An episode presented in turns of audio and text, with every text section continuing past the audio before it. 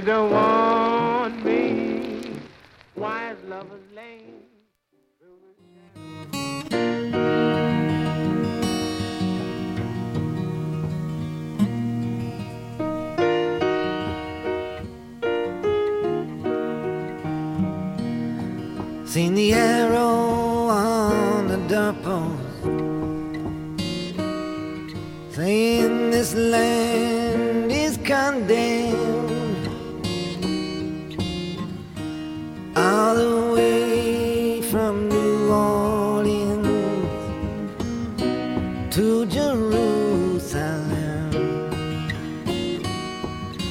traveled through East Texas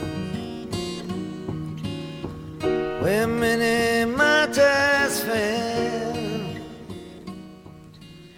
Good afternoon. You've got Living Writers on WCBN FM Ann Arbor. I'm T. Hetzel, and today, so happy to have John Sayles right here in the WCBN studio in person, not via Zoom or anything other mm-hmm. type. I mean, yay for technology, but it's so good to see you Good. in Nice to be here. in person, John. Thanks for coming. And also, we have a studio audience. We have Maggie, and we have Phil, and um, and as we're so lucky to have Frank Yulee engineering for us. Um, John, thanks for being here today. Mm-hmm. Um, John Sayles, your latest novel, um, Jamie McGillivray. Mm-hmm. It's a mouthful, but I love it. The Renegade's Journey, out with Melville House Press. Mm-hmm. Um, thanks also for choosing today's songs for the Yeah, program. yeah. I imagine that maybe you and Maggie, because I heard you were driving here yesterday, Mm-hmm. were, were these the songs that you were listening to on the road trip, or? You know, they're on our playlist, but uh, we, we were actually listening to uh, books on tape of uh, uh, an Irish writer uh, writing um, uh, a book called "We Don't Know Ourselves" about the the last forty years of Irish history. I think I might have seen that title in the latest New Yorker, Yeah, or yeah, something. it- it's yeah. a it's a popular book, he's, and he's a very good writer. Whose name I can't remember right now. no, it's okay. I, oh, if only I could Yeah. come up with it as well, then we'd be true friends from the get go, John. But um, but thanks again for being here, and let's celebrate the book, the novel on the table with us. Uh, before we do that, I'll read a short bio. Although you probably you're you're someone that, that folks know, John Sayles. But anyway, well, as is convention, the short bio in the book will be read. John Sayles is an American independent film director, screenwriter, actor, and novelist. He has twice been nominated for the Academy Award for Best Original Screenplay for Passion Fish 1992 and Lone Star 1996, and is the winner of a John D. MacArthur Award. He has written seven novels, the most recent being Yellow Earth and A Moment in the Sun. So, John, thanks for thanks for being here. And um, the Bob Dylan, it felt really right to me when I saw that. I know you said it doesn't matter the order of the songs or whatnot, but as an intro, when I heard it, it felt epic. Yeah, it's what I like about the song. It's it's like uh, Dylan channeled every book and movie and experience he's ever had that that has to do with the South. You know, going back 200 years or whatever, and stuck them in one song. and Blind Willie McTell, who's a, a somewhat obscure blues singer. He worked him in there too, um, and it just has a great sound to it. But as the song goes on, you, he just throws another image after another image after another image of you, and they all seem like I think I've seen that movie. right, right. And so cinematic in the audio of it. Yeah. Which is so. This connects so much to to Jamie McGillivray. The McGillivray. Thank you, McGillivray. Um, because this is um, this is epic. This novel mm-hmm. that we have on the table with us, and I'm glad we have two because then we can balance the table. Mm-hmm. yeah, yeah. It it starts at the Battle of Culloden in 1746, and it ends at the Battle of Quebec, which is like 15 some years later. So it, it covers some territory, um, just geographically and in terms of time. Time and geography, Yeah. and imagery and mm-hmm. cinematic scope. Definitely, you bring that to bear. It seems like in all your fiction. Yeah, you know, it, it um, they're very, very different processes writing a screenplay than than doing a, a, a book, but uh, use some of the same muscles. And one of the things that I try to do with both of them is to put the audience member, whether it's a reader or a viewer, into the story. Um, and into the heads of the characters, and and so you're dealing a lot with point of view of, well, who is it that's seeing this thing and are they seeing it for the new time the first time you know or is this something very familiar to them And do they care about it to what it uh, uh, or, extent? or understand it Um, Yeah. and that's in this book very important because two the two main characters jamie mcgillivray and jenny ferguson are people who are pretty much ripped out of the life that they thought they were going to lead sent to the new world when it's very new uh, to Europeans, and they have to just survive.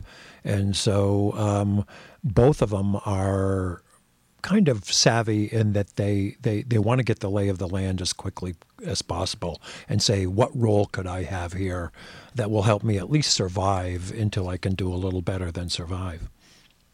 yeah, it's so interesting this this idea of identity throughout and how your two main characters how they have to shift and adapt uh, to survive. and, and become people that they aren't necessarily at first. Um, play roles that they don't necessarily, you know, know that much about. But uh, you know, and and uh, one of the things that when I I went to make this into a book, um, it was originally a screenplay some 20 years ago, and Jenny was a minor character. And as I realized, oh, I'm going to have more time and more room to develop her and see how she gets to the new world, I started thinking about how survival to this day for a woman is different than for a man and especially in you know the 1750s there's just not that many roles um, for a woman at all she's also illiterate um, she's really smart and really tough but she is illiterate um, because that would have been the the time of Yeah. the time and what where she, Yeah. what she was born into in Scotland. what are the possible roles where I've landed and, and 'Cause she's a pretty much for a woman yeah she's a she's a poor barefoot farm girl and Is that what uh, crofter means? a crofter is a look it up. farm yeah a Okay, crofter is a farm a clachan is a little farm community and you know she's she's been in the mud and and she's faded until kind of fate you know does something different with her to end up married to a crofter not necessarily somebody she knows or likes yeah in Canada. uh, well, she Or, ends no. up in Canada, Yeah, but she's yeah. in, in the north of Scotland at the beginning of it. Um, but then when she comes to the New World, she's first thing she does is look for a protector. You know, um, there just aren't that many roles, and so if you can find a protector of some sort, that's what you do. How did she charm you into being from when we're looking back 20 years ago and I there are many characters Mm-hmm. that have voices in here. Was it important that you had a female lead as well even though she's not in the title role? Yeah, I, I, She I- is a renegade. I tend to I tend to write in a kind of mosaic way anyway, so they're not the only two characters in the book. Yes. Uh, so and- how did you choose her? Like Um, well, because she did, she kept showing up. You know, their their their journeys were parallel. You just didn't see as much of her, and I got interested in this idea of the you know the difference between a man and a woman surviving. Um, she's not going to get to be a warrior. She's not going to you know get to own property. Um, and any of those things. And so she's basically attaching herself to people and hoping she attached herself to the right person. And sometimes that works out and sometimes it doesn't. And sometimes that person is the right person until their orders change and they're not, you know, cooling their hair, heels down in, you know, Martinique in the nice warm sunshine anymore. They get sent to Canada in the middle of the winter, The in the middle of a war. yeah. yeah.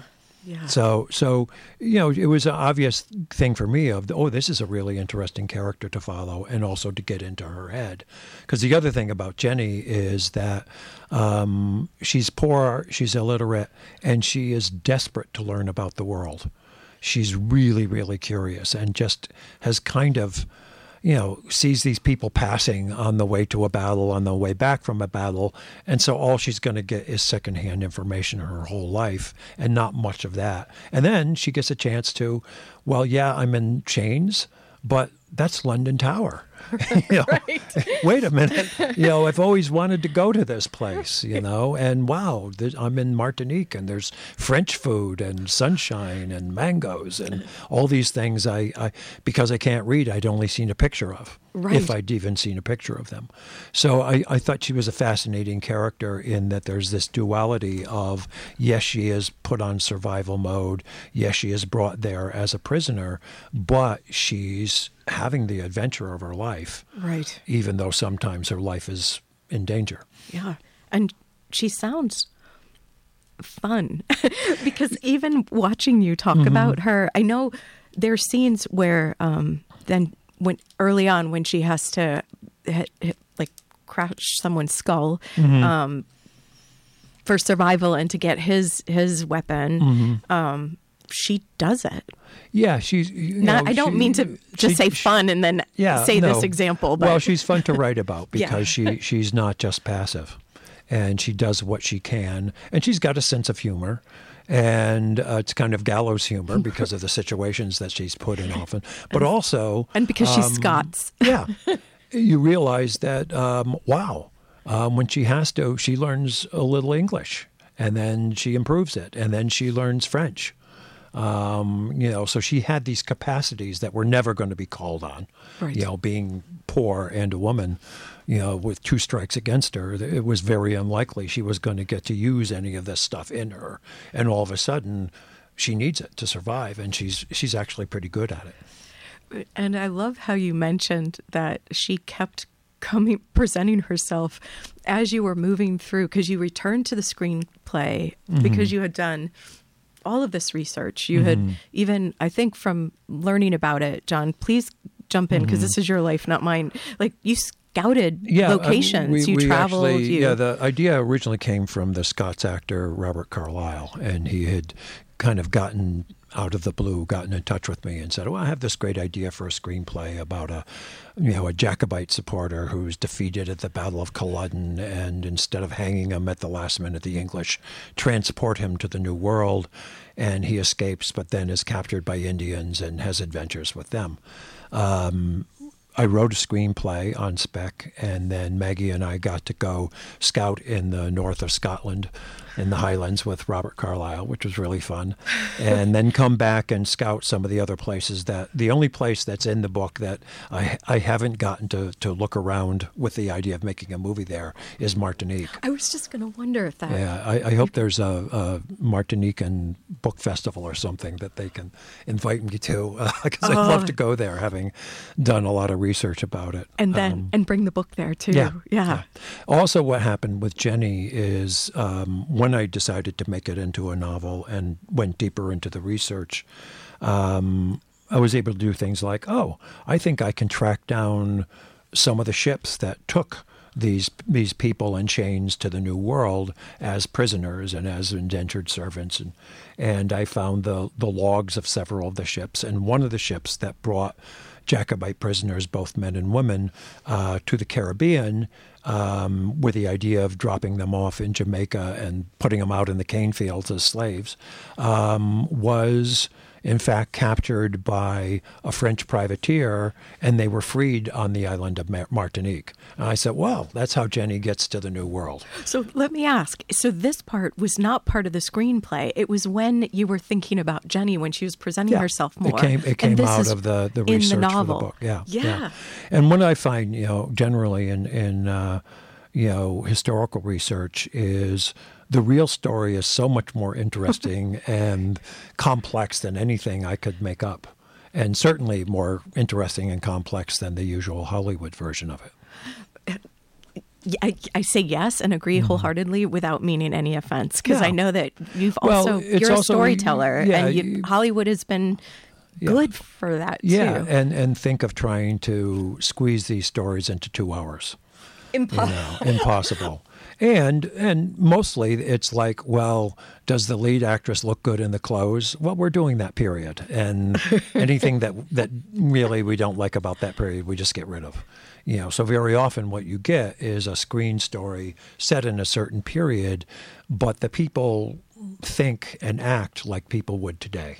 Right. Um, and that's more familiar to the audience, so it can be very, very popular. And that's you know that's a, you know, almost always they're not speaking the language they would be, you know, and the audience just says, oh well, yeah, I'm not going to watch it in French, Right. even if they would be speaking French, you know, or and- subtitles in or, and yeah, out, or, so. Americans don't like to read subtitles. I you know. Um, What's wrong with us? Why- well, We're it just so was not. You know, I think American public started watching movies that were subtitled in a way because they would watch a French movie when it was a silent movie, and they would just all you had to change were were the titles, Right. and that was a very small part of the movie. They, they tried to make them with a, as few titles where you had to read as possible.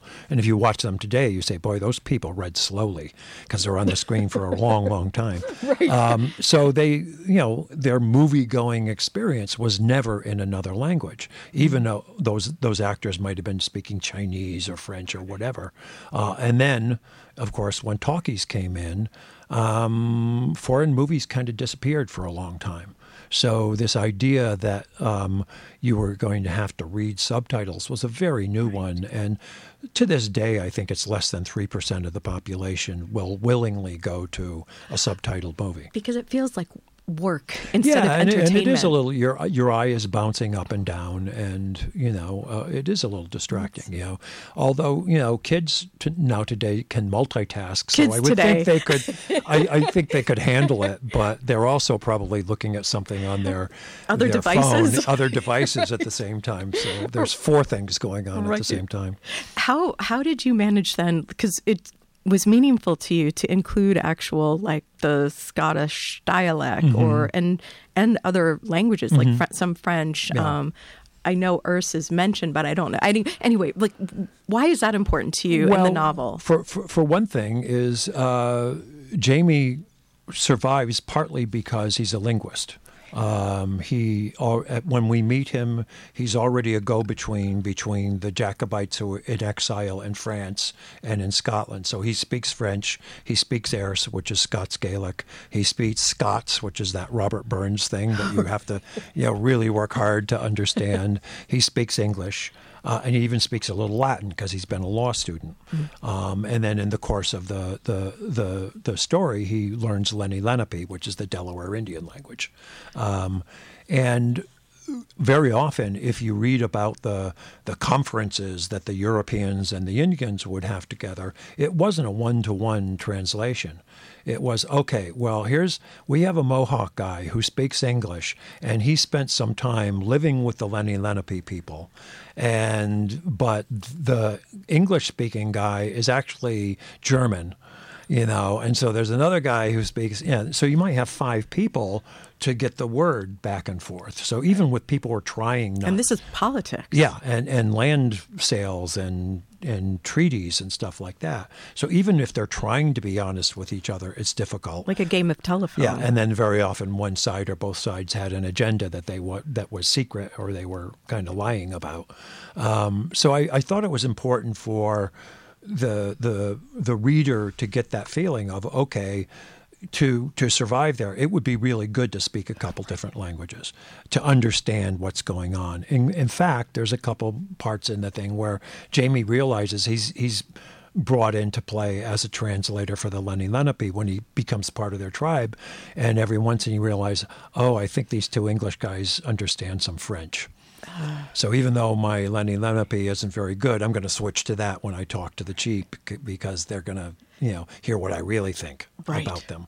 And I wanted that in there. So I, I did a lot of um, listening um, for the Scots um, to to some Highland people, you know, on which is a great thing about you know the internet now is you can get people who not only play wonderful Highland fiddle but also are from you know the north and will. Um, do like I'm going to do 12 sessions where I teach you how we speak up here, and you know, and and then another person has a you know a video about how to skin a weasel.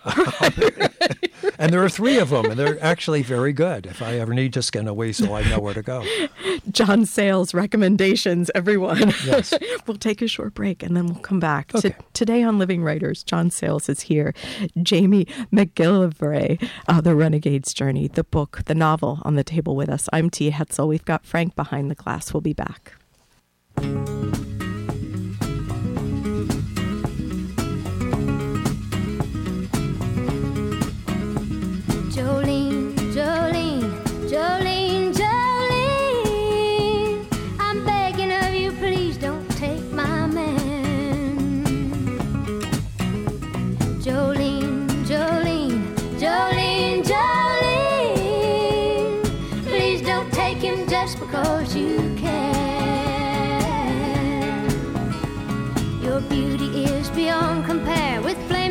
Locks of auburn hair, with ivory skin and eyes of emerald green.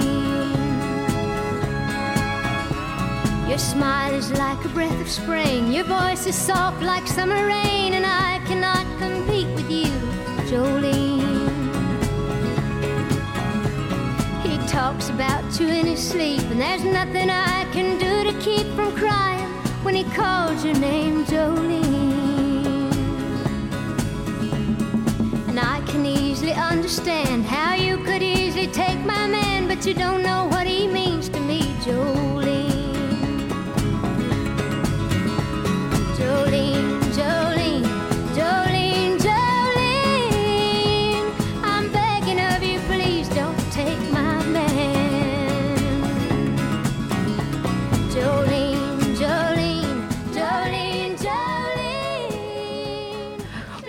Welcome back. If you're just tuning in, I'm so glad you did. Today, John Sayles is here um, in the studio. His novel, novel. What can't I say right today? Jamie McGillivray, The Renegade's Journey, on the table with us, and um, and again, uh, John John picked the songs for today's show. Um, so uh, Dolly Parton, it's I, it's hard to Yeah, you know, Like fade out on her. yeah, I mean, she's a really good songwriter, and I'm always interested in people who who who, do other people's materials and write their own songs and make them their own. because she's a storyteller. Yeah, and she's got that great voice, and she comes from a real storytelling tradition, um, and uh, and also just her songs aren't all the same. You know, she she she she can sing ballads, she can b- sing, you know, these kind of anthems. She can sing upbeat stuff, um, and just the kind of the spirit of the person comes through in her singing. um, when we were at the break, you mentioned how you had a chance to act in a movie with her. Yeah, I, I was in a movie called Straight Talk, and uh, I, I play a, the guy who runs a dime a dance hall, and I fire her before the opening credits, so I don't have to day, uh, spend one day with her. And she she was just terrific. She was just a terrific person to work with. So you're so the reason why I mentioned this too, John, is because so you're you're an actor as well as a director, a writer, a screenplay writer, Mm-hmm. I- a I- novelist. I, believe I'm the only actor who ever had a scene with Tupac Shakur and Dolly Parton, not in the same movie, but yeah, that would have been something. yeah. But but a nat like because you had mentioned the phrase natural actor Mm-hmm. or so. So how is it like? Do you are you calling upon some similar like things that are in you that is part of the creative process for when you're writing the same Yeah, as when you're creating on as an actor on screen? I, th- I think it's been a big advantage that I've been an actor. One of the things you have to do as an actor is to get inside the head of your character. And there's a bunch of questions you should be asking when you're getting inside the head of your, your character. One is, uh, when is this? Is this before the women's movement? Is this before Freud? Is this before people knew the world was round? Um, you know, and, Right. and you may be in ancient Greece in, in whatever you're playing. So, and, and, and what is the world of thought that your character? What's your class? Are you educated? Are you not educated? You know, are are you an outsider? Are you an insider? You know, what is your agenda? What is your belief system? And when I when I write something for for movies, I give every actor in in the thing that I'm going to direct a bio that I write, which might be you know a half a page if it's a small part. It might be four pages if it's a big part, and it's stuff that's not necessarily you know, in the script, but I think will help the actors. And, because you know it's in the script, like behind the script, behind the words. Yeah, but it also it helps me think through the characters more deeply. And every once in a while, I say, "Oh, you know, if that's who they are, maybe they'd act a little differently in this scene." You And- know, now you that could- I know this about them. And you've got to trust that. Yeah, you have to trust that, and and you know, you want you want the actors to be able to. Not that I ask them to improv, but they should be able to stay in character and go to Starbucks and order something Okay. in character. Yeah, you completely. know, or or not go to Starbucks because their character would never go there. Um, but but you know, having been an actor. You, when you go from character to character in something like Jamie McGillivray, um, okay, well, this person thinks differently. The language, even not, not just their dialogue, but the way they see the world, is going to affect the prose um, and how complex it is, and the stru- sentence structure and things like that, or what their eye lights on. I, I got to be in two different um, productions of, of Mice and Men. And in the first one, I played Candy, who's this old guy who's missing a hand. And he's, you know, this is before there was Social Security, and he's worried he's just going to starve, you know, when he can't work around the bunkhouse anymore. And then in a later production, I played Lennie, who is is this you know guy who's very very simple, and he really doesn't understand much is what's going on, and he he likes soft things, so he likes catching mice and He's like you one know, of the. Yeah. main characters. Yeah, um, but because he's he's has limited mental capacity, there are things he just doesn't see or hear. So when he walks into the same exact bunkhouse as the other character did, his eye lights on different things. Some dialogue he doesn't even hear, and other things his ears prick up because oh, that might be something I'm interested in. Right, right. So so it's the same exact hermetic world of the play. It's never going to change. But if you're playing those two different characters, it's a totally different experience from the inside out. Um, and so when I'm writing one of these books, and you you know I have all these characters who are pretty minor characters here, um, what I what I feel like is they're there for a piece of the big story, but they only have their agenda and they may not even meet Jamie or know who he is, but there is an important part of the story. So one of the characters in this, And it's their and it's their agenda as well as you as the writer's Yeah. agenda. Yeah. Right? But you're conscious of Yeah. that character's own agenda as well. yeah, there, there's a character named Alf who, who he's basically a custodian. He's a janitor, um, you know, in in uh, the area of London where all the barristers hang out and the, the bar, and uh, which is you know, and, and it was the Temple Bar, and it was a archway, and on that archway. If you looked high enough, up above the statues were these spikes, and that's where heads that rolled were put up for everybody to see for weeks or months, or f- until they turned into you know skulls. And uh, they haven't been beheading people during his tenure as a, a janitor there, and all of a sudden he's told we have these two heads coming today, and they need to be displayed up on those spikes. And he said when he took the job, there won't be any climbing, will, will there? Because he's afraid of heights. Well, that's his agenda. And that's what he, he's not worried about who these guys were, Right. whether they should have been beheaded or not. He's worried about, am I going to be able to get up there? And I've never done this before, impale these two heads on spikes and get down without getting dizzy and falling or making a, a fool of myself. Um, so it is part of the story that these heads, and we've we've seen the guys killed in an earlier chapter. Um, it is part of the story, but from his point of view, it has nothing to do with, with Jamie McGillivray or the French and Indian War Or or or- the Jacobite Rebellion. It has to do can I can I get that high? So for him, did you have a when you're creating this then did you have a bio for him? Like is that part of how you Mm-hmm. Yeah. work with your process? Yeah, you know, a short one, but you know, we know that he's got a wife, and when they moved in from Dagenham to to London, he made sure it was a, a first, you know, um, a one-story edifice that he was moving into Because? he would never have to climb up. And the other part of him that's important is he loves the job.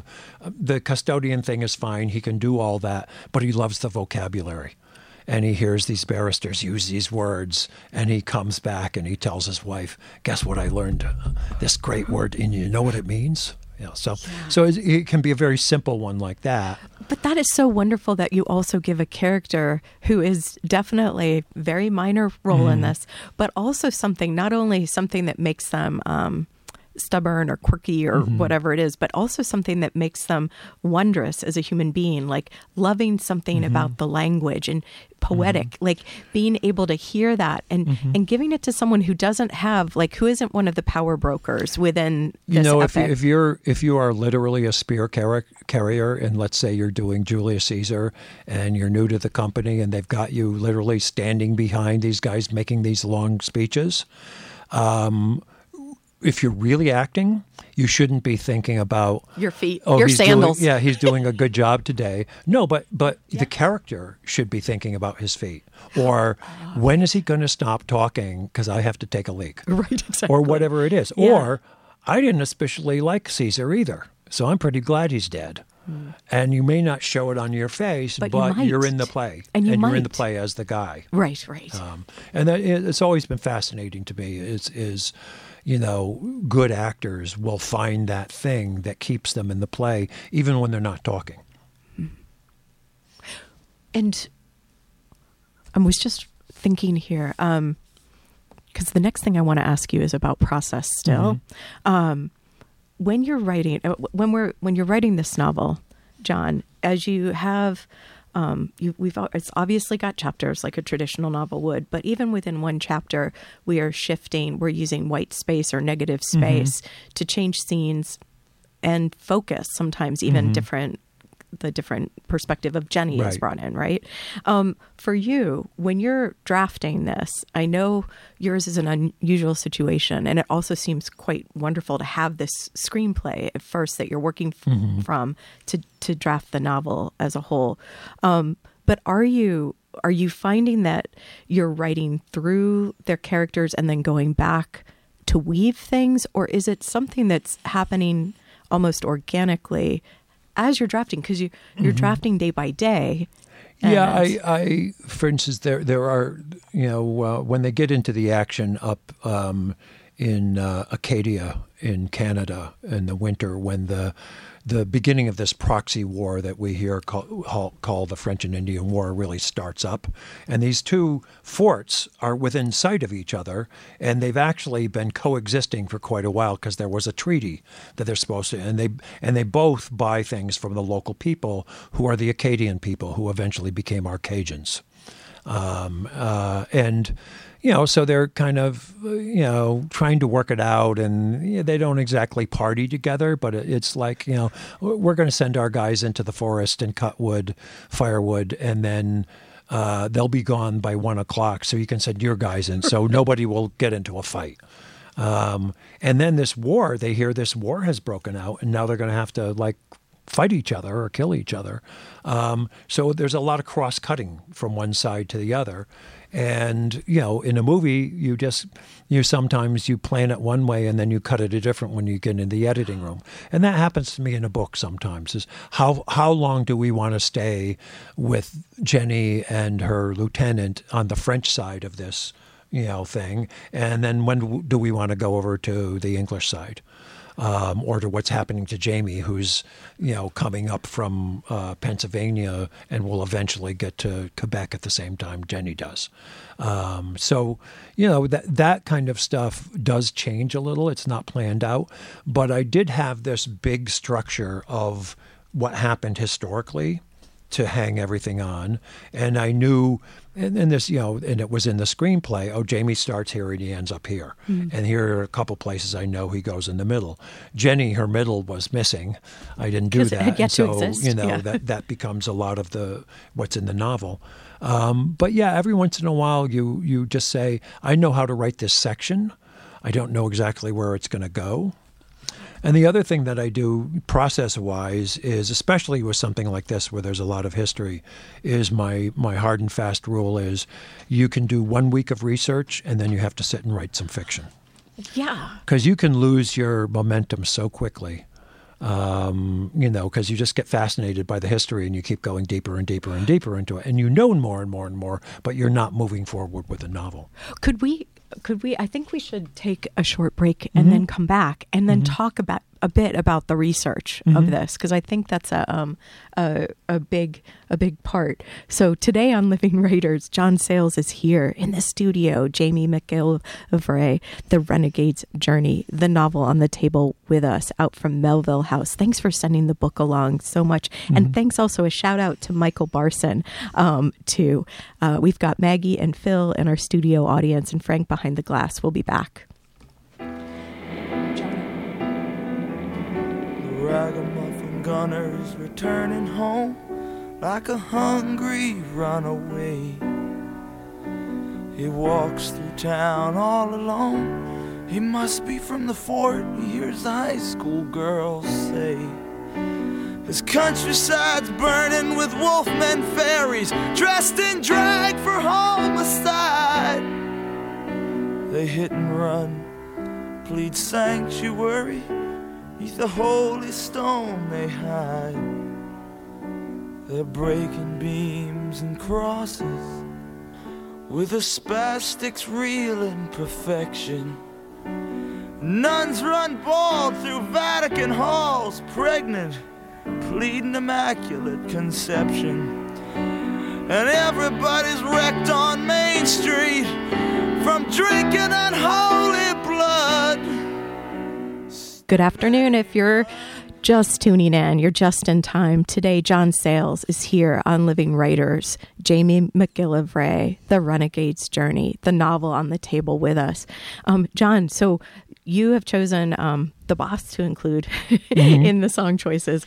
Yeah, talk about an epic. I mean, Lost in the Flood, um, and and some of it is is just that he, he's a great storyteller, and some of some of his songs literally are from having seen a movie and then getting into that world in his head, and you know coming up with his version of some of something like the same experience, um, and that that which people do with songs all the time. So it's so cool to hear. I didn't know that about him, Yeah. but I'll often hear a song and then it will launch me into this. Oh, yeah. what the film would be. Yeah, and and that particular one, you know, was Lost in the Flood. Um, to me, it's so much the story of Jenny and and you know Jamie and this is How so?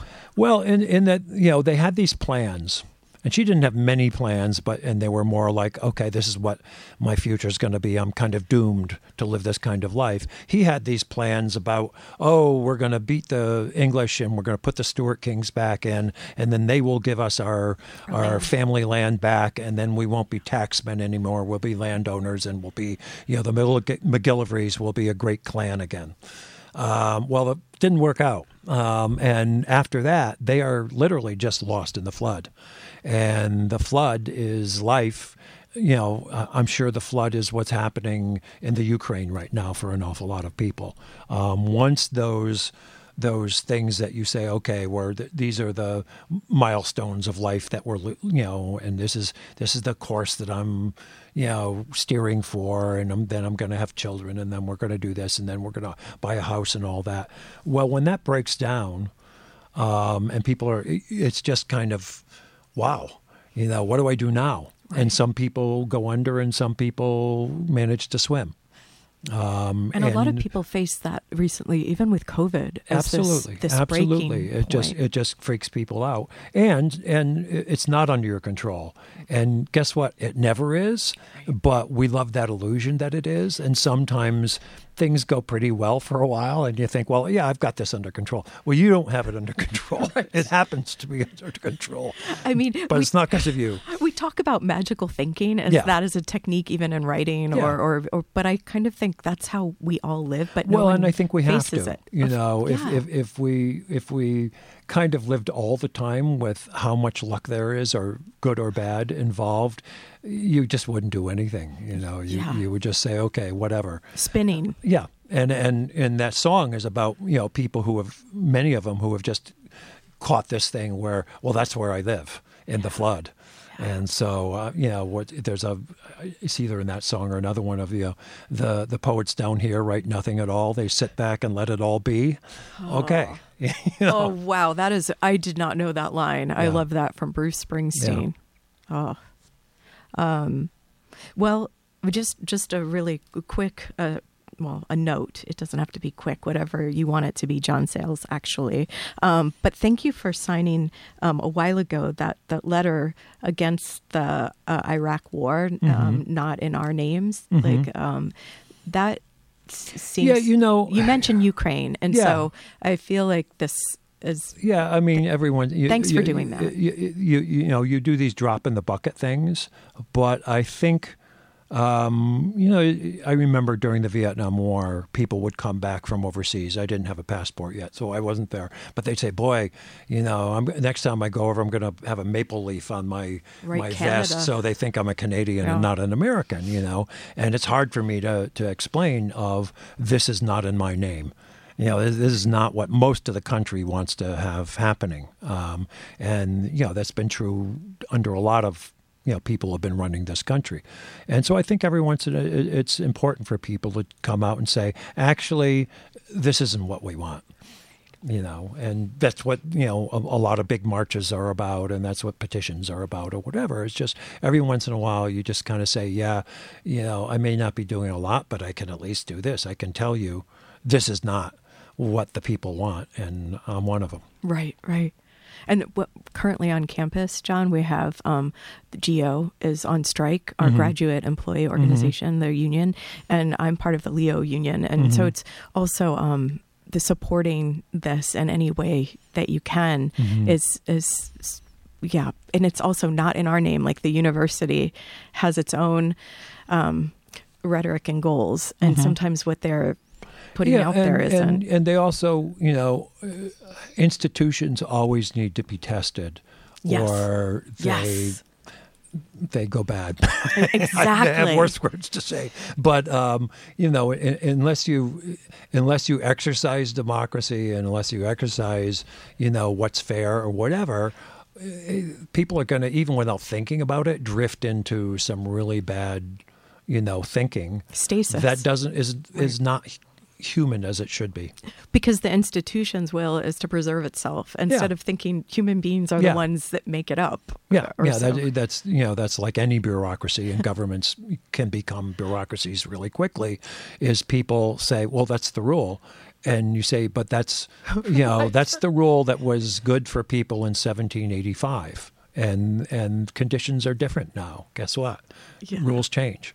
Look at professional football; they're always changing the rules. you know? Or now baseball. Yeah, Tis exactly. Even baseball had to realize we have to change a rule or two, and it will still be baseball. and this America, Yeah. baseball, apple pie. Um, well, well, um, John, let's go back to talk about um, your process um, a bit more and the research that goes into your Mm-hmm. process. Because at the right before the break, you said this great thing where, and okay, speaking of rules, Mm-hmm. one of your rules is no more than a week on research, and then you're back to writing for a week. Yeah, yeah. So, so you know, a lot of why I I write screenplays, uh, you know, original screenplays or books, is I know enough about a subject um, to be fascinated by it, but not enough to feel like I know everything I'm going to learn. So you're writing to discover. Yeah, and it's a chance to look into something deeper and, and, and maybe even change your thinking about it um,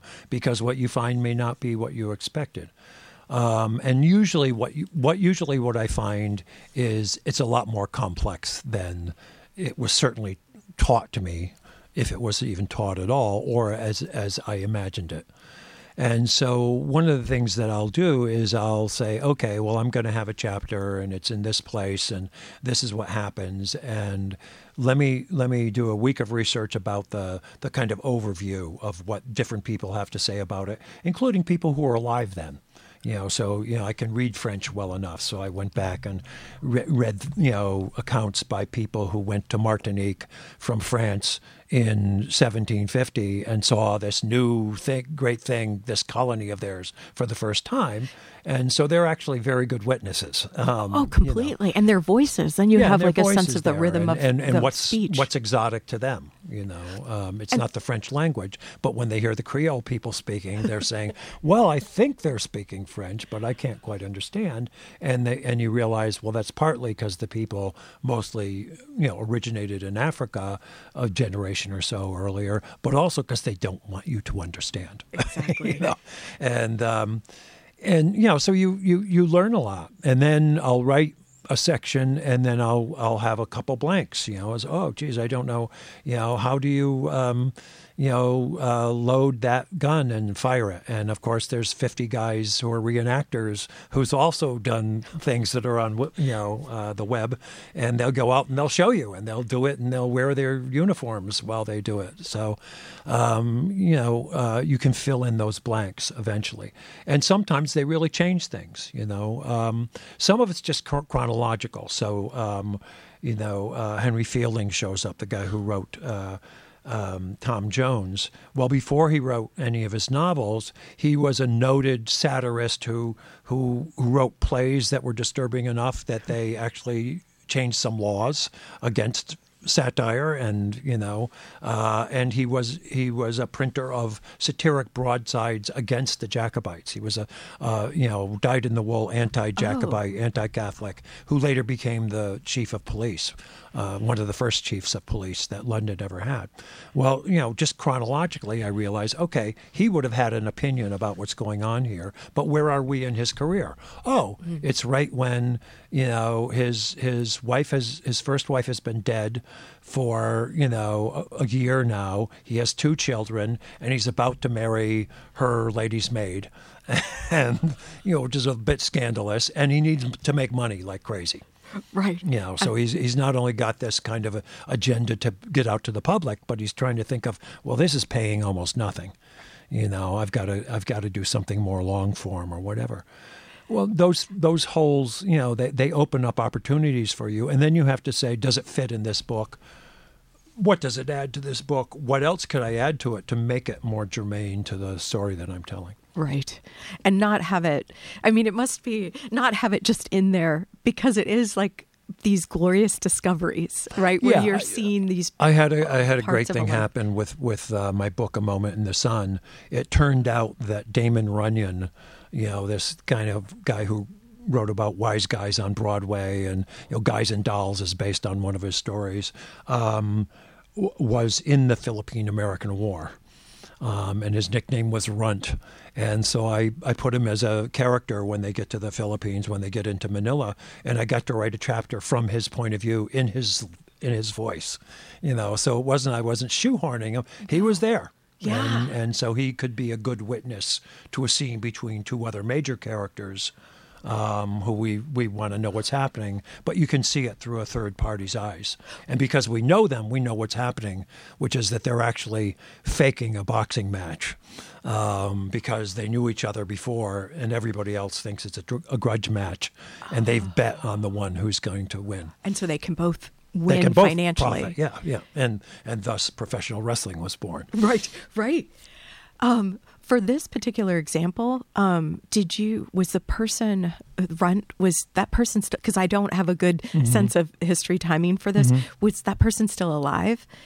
Uh, no, no. I mean, Damon Runyon had been dead when I wrote the book. That's what. Okay, that's what I was for, for, years. Because yeah, he- everybody in this one obviously is obviously gone, long yeah. gone. But Yeah, it would it's be one of the reasons that I write in in um, present tense when I'm doing these historical things. Why? So my last three novels have been somewhat historical, uh, but I write in present tense because I don't want the audience to feel like, yeah, everybody's been dead for 300, 400 years. Why care? You know, I care. You know, they're all going to die. You know? um, but if you're in the present with them, you want to know if they could get out of this scrape or not, and you feel like you're there. yeah the immediacy Yeah. of the present tense, Yeah.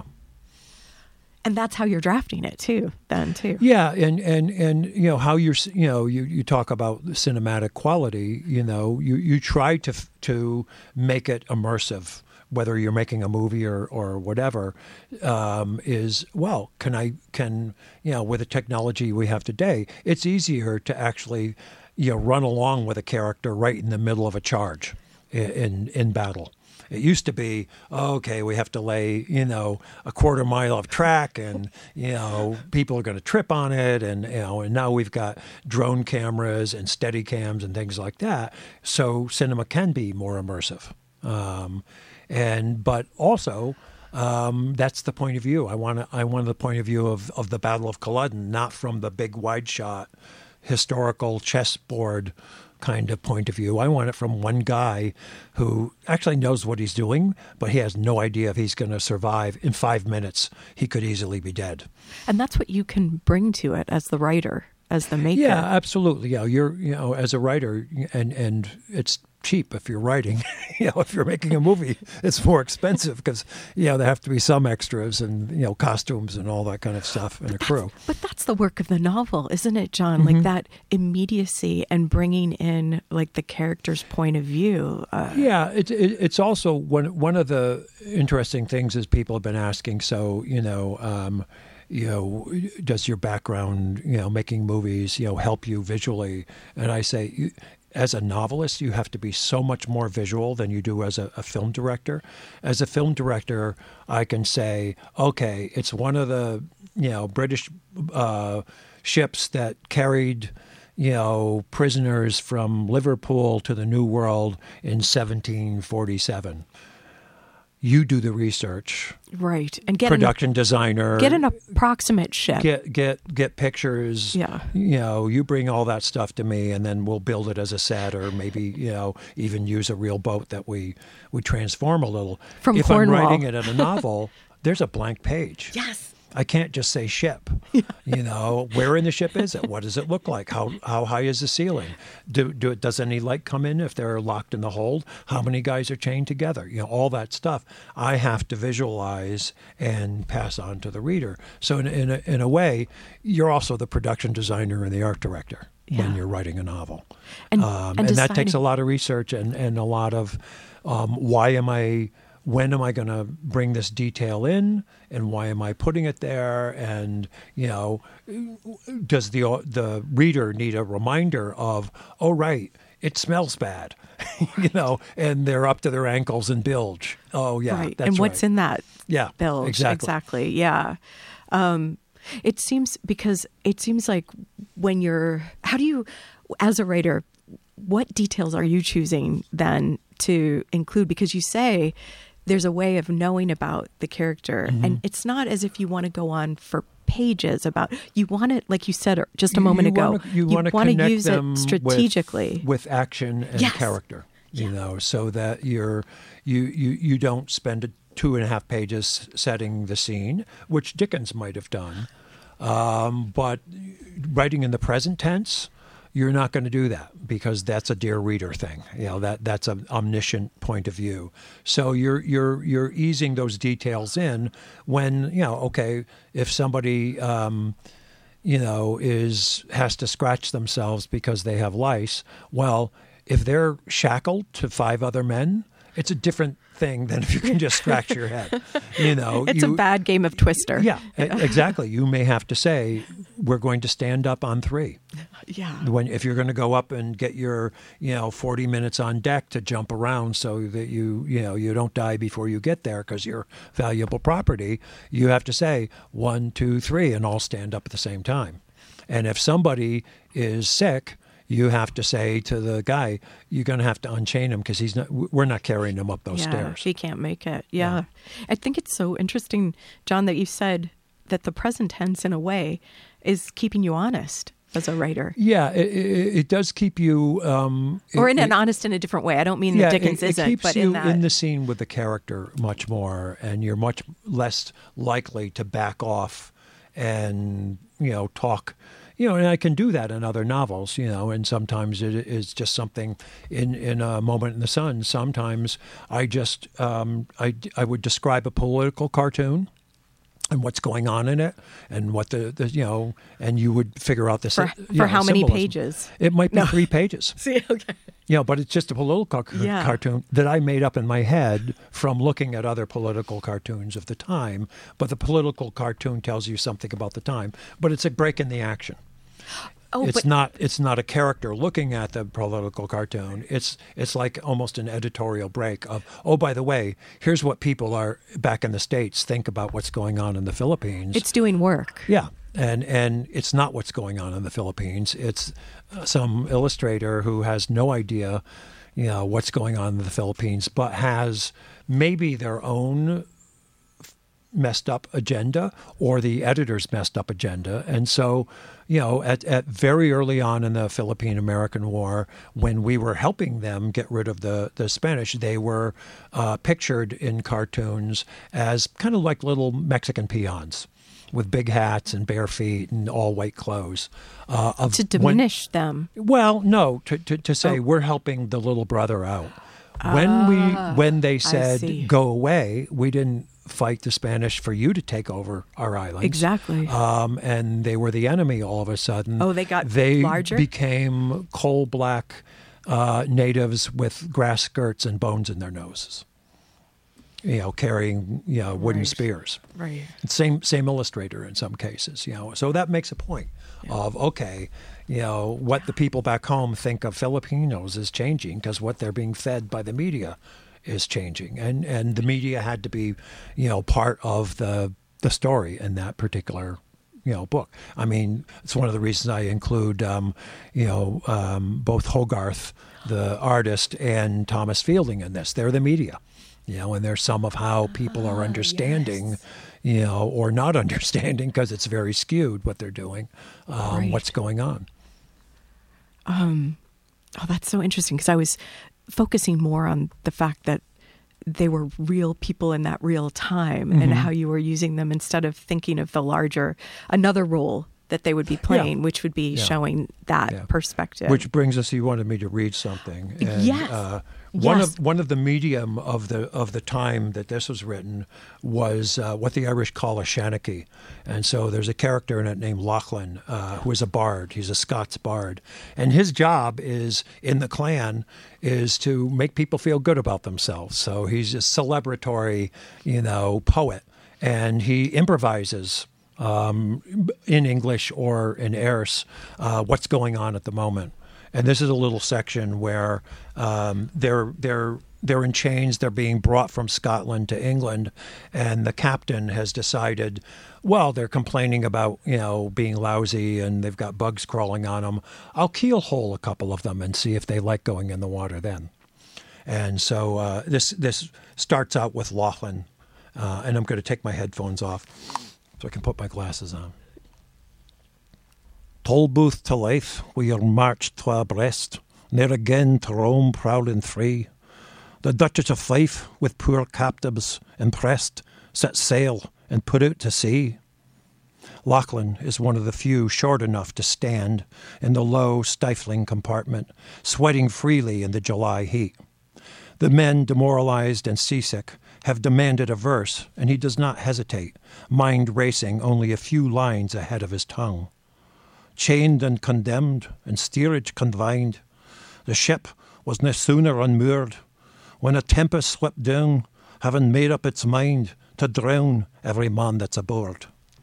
The heavens strained back, ship swamped in the blow, her crew fast despairing did weep. 'Twas certain it seemed that ah, friend and foe were fated to rest in the deep. There had been more cursing than weeping above deck, but it was a storm such as none Jamie had encountered.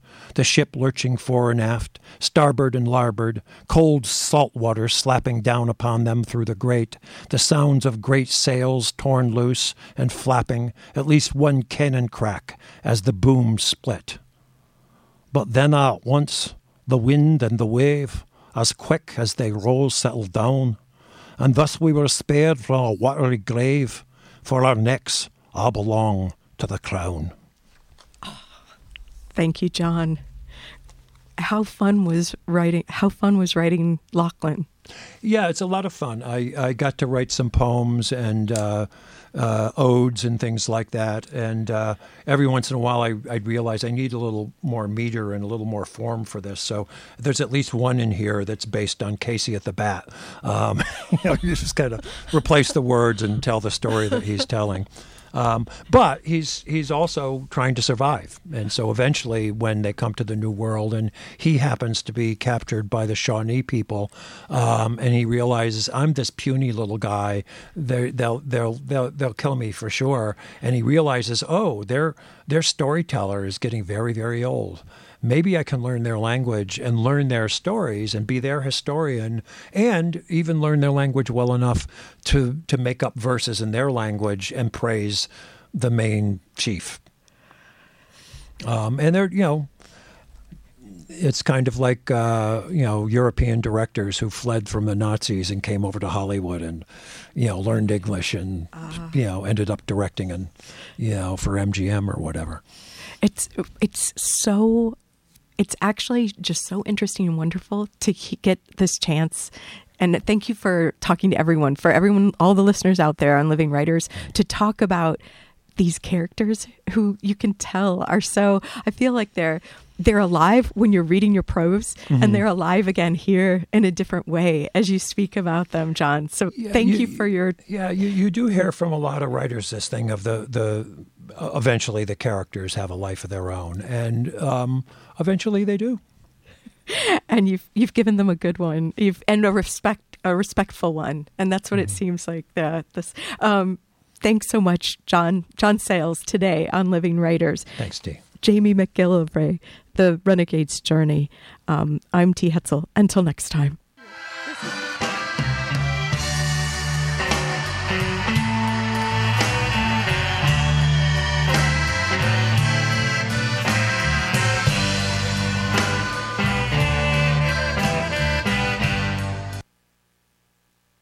Welcome to the Daily Sports Report on WCBN FM Ann Arbor here on Wednesday, April 19th.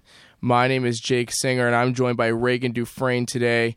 Reagan just coming back right here in the booth, but we have a really fun one on tap for you all. I said yesterday that it was going to be my last show of the semester, but I came back to do a last minute show with Reagan. Reagan, how you doing today? Doing great. Glad to be here. Good to be back here. Couldn't make it yesterday. Now I'm here. Awesome. Well, we have a really fun one on tap for you all. Reagan and I are going to do a full mock draft, our final mock draft of this season. Uh, the NFL draft is next Thursday, so we are almost a week away from the NFL draft. This mock draft Reagan and I are going to do is our most official one. We've done a lot of research into this one. We have actually a lot of fun trades for you all too. So just to make sure we maximize all of our time, let's get started. Reagan, I'm going to do the e- the odd teams. You're going to do the even teams, if I'm correct. That is correct. All right, great. Let's get started. So with the first overall pick. Carolina Panthers on the clock. They already they traded up for this pick a little while ago, and we're going to take Bryce Young with this pick, the quarterback out of Alabama. He is the consensus number one overall pick. I believe he will go to the Carolina Panthers. So let's lock that one in, Reagan. Second pick on the clock, Houston Texans, and tell me what's going on with the Texans, Reagan. Yeah, so we uh, walking over here with a lot of deliberation. I think we're going to go have the Tennessee Titans move up a little bit. Um, the, a lot of teams looking for quarterbacks, and we think that they're going to move up around here.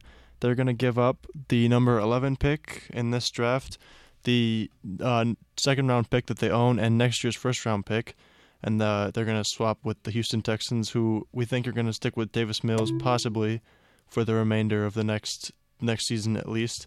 And with this pick, the Titans are going to go ahead and select Anthony Richardson. Uh, again, a lot of deliberation on which specific pick, but we think that Richardson's the one that the Titans really like, and um, they don't exactly uh, they're not exactly in a win now type of situation, so they can